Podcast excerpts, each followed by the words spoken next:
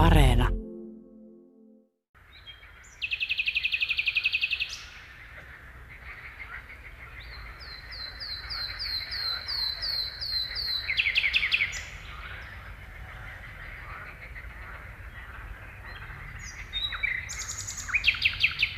Eteläisessä Suomessa melko tavallisen satakielen laulu on helppo tuntea.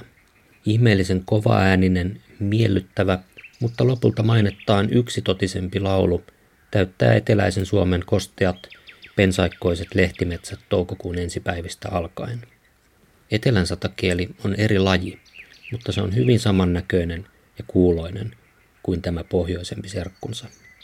Etelän satakieli on Suomessa suurharvinaisuus. Ani Harva on saanut tilaisuuden kuulla sen laulua Suomessa. Sekaannusta lisää se, että etelän satakieli ja satakieli ovat keskenään hyvin samannäköisiä lintuja. Tavallisesti etelän satakielen laulua kuvaillaan yhdistelmäksi huilun kaltaisia vihellyksiä, trillejä ja pulputusta. Etelän satakieli on nimensä mukaisesti meikäläistä satakieltä eteläisempi laji levinneisyydeltään. Se on Etelä- ja Keski-Euroopan lehtimetsien ja puistojen laji, jolla on myös vuosituhantinen dokumentoitu historia kulttuurilintuna.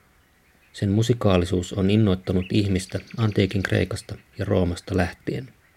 Melkein 2000 vuotta sitten roomalainen sotilas, oppinut ja luonnontutkija Plinius vanhempi kirjoitti teoksessaan Naturalis Historia etelän satakieltä tarkoittain näin. Koko maailmassa ei ole puhallinta tai soitinta, joka pystyisi tuottamaan yhtä paljon musiikkia kuin tämä somalintu pienestä kurkustaan.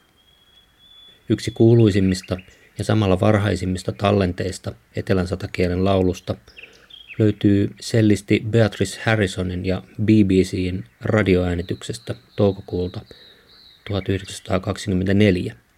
Siinä voi kuulla Etelän satakielen innostunutta pulputtelua sellistin soittaessa Londonderry Area eli Danny Boyta kotipihallaan Oxtedissa eteläisessä Englannissa. Suorana lähetyksenä esitetty laululinnun ja sellistin yhteiskonsertti muodostui niin suosituksi, että se uusittiin joka kevät seuraavien 12 vuoden ajan. Ihmisen luoma musiikin ja linnunlaululiitto kiinnosti. Aivan poikkeuksellista dramatiikkaa liittyy toisen maailmansodan aikana vuonna 1942 tehtyyn radiotallenteeseen, jonka piti olla omistettu vain Etelän satakielen laululle, mutta sen taustalla alkaakin yllättäen kuulua hävittäjälentokoneiden kuolemaa enteilevä kumu. Sattumalta äänitys tehtiin samaan aikaan, kun 197 pommein varustettua brittiläistä sotakonetta aloitti lennon kohti Natsi-Saksaa ja Mannheimin kaupunkia. Myös koneiden paluu taltioitiin, niitä oli 11 vähemmän. Mutta takaisin etelän satakieleen.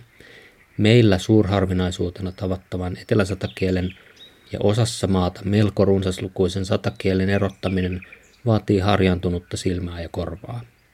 Etelän satakieli kuuluu niihin lintuihin, joilla on vain vähän selviä tuntomerkkejä, ja nekin ovat suhteellisia ja osittain päällekkäisiä satakielen kanssa. Ne harvat ja onnekkaat, jotka ovat päässeet näkemään etelän satakielen ja osaavat katsoa juuri oikeita tuntomerkkejä, kiinnittävät huomiota erityisesti kovin punaruskeaan pyrstöön. Useimmiten tämä lintu kuitenkin havaitaan pelkästä äänestä, ja senkin sekoittaminen tavalliseen satakieleen on aivan mahdollista. Etelän satakielestä on tehty Suomessa joitain kymmeniä havaintoja. Ensi havainto on Vehkalahdelta, josta kesäkuun alussa vuonna 1971 löydetty lintu viihtyi paikalla useita viikkoja. Enimmät etelän satakielet on tavattu laulavina touko-, kesä- tai heinäkuussa tai sitten tämä harvinaisuus on ilahduttanut lintujen rengastajan päivää jollakin ulkomeren lintusaarella.